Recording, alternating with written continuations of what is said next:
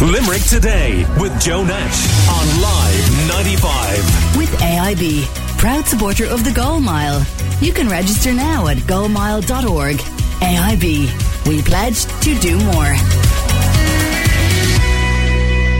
Closing speeches were heard yesterday in the trial of 31 year old Logan Jackson of Longford Road, Coventry, England, who's accused of the murder of 20 year old Limerick man Kevin Sheehy.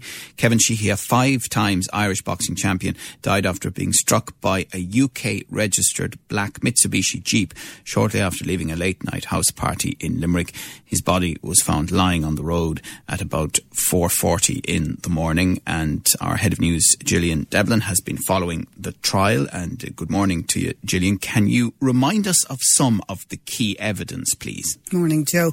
Yes, I can, but I'd just like to warn listeners that some of this evidence is pretty graphic and they might, may find it disturbing.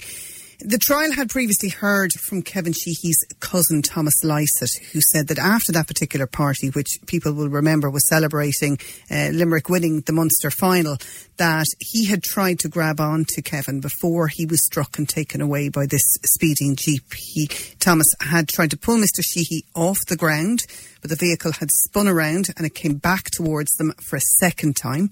He said, I had to let Kevin go and move away. He was dragged up the road. Uh, he told the court, and the witness also described how he then tried to divert the driver's attention away from his cousin, but that the Jeep went over the talented athlete a third time before fleeing the scene.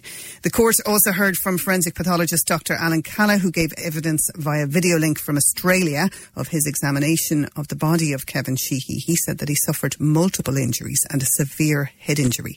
His torn clothes were covered in wet and dried blood when he examined the deceased body. He said that Mr. Sheehy had suffered abrasions and lacerations to his face, his skull, his neck, his chest, his back, his torso, and all of his limbs. He said he'd suffered extensive fractures to his skull and that two of his lower incisor teeth were missing, and added that Mr. Sheehy suffered rib, rib fractures and that a pool of blood had formed in his right chest cavity. So, what about the closing speeches yesterday? What did the prosecution say? Well, the senior counsel for the prosecution, Dean Kelly, asked the jury to imagine if there'd been no CCTV footage taken from a house on Hyde Road that particular night.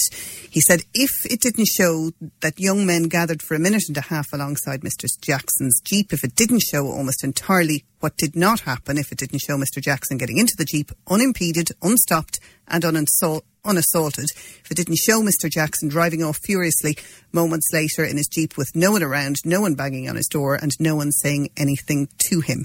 He more or less implied to them saying, you know, if we didn't have this CCTV, perhaps you'd believe Mr. Jackson's account of it, where he had told Gardaí there'd been big fellas outside, that they had uh, boxed his cousin, that they ha- uh, were that he was scared and had dragged his cousin into the car, and that they'd been beating on the car. He he had told the Gardaí that he he has a prosthetic leg and that he felt vulnerable, and that the boys had attacked his car, so he had drove off.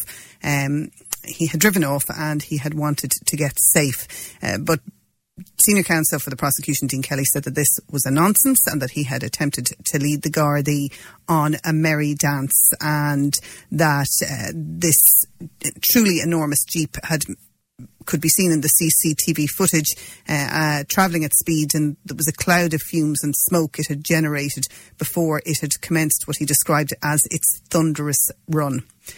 And what then was the defence's argument? Well, in his closing speech, uh, Defence Counsel Michael Bowman said that the CCTV footage was all pictures and no sounds, that it tells us something but not everything. And he said the battleground in the case was what had happened before Mr. Jackson got into his car that night and what was in his mind. Mr. Jackson, uh, he said, was a young man who had alcohol in his system and someone with a prosthetic leg, which he was conscious of, that he had hurt in his heart and was angry because of it. He argued that the prosecution had not proven what the men had said to each other that night and that there had not been one consistent voice or one consistent truth in the trial, and that 30 seconds of madness don't communicate everything you need to know in terms of this man's characteristics, the state of his anger he had by virtue of losing his leg, and the anger he communicates to those he hardly knows. Are we likely then, Gillian, to get a verdict today?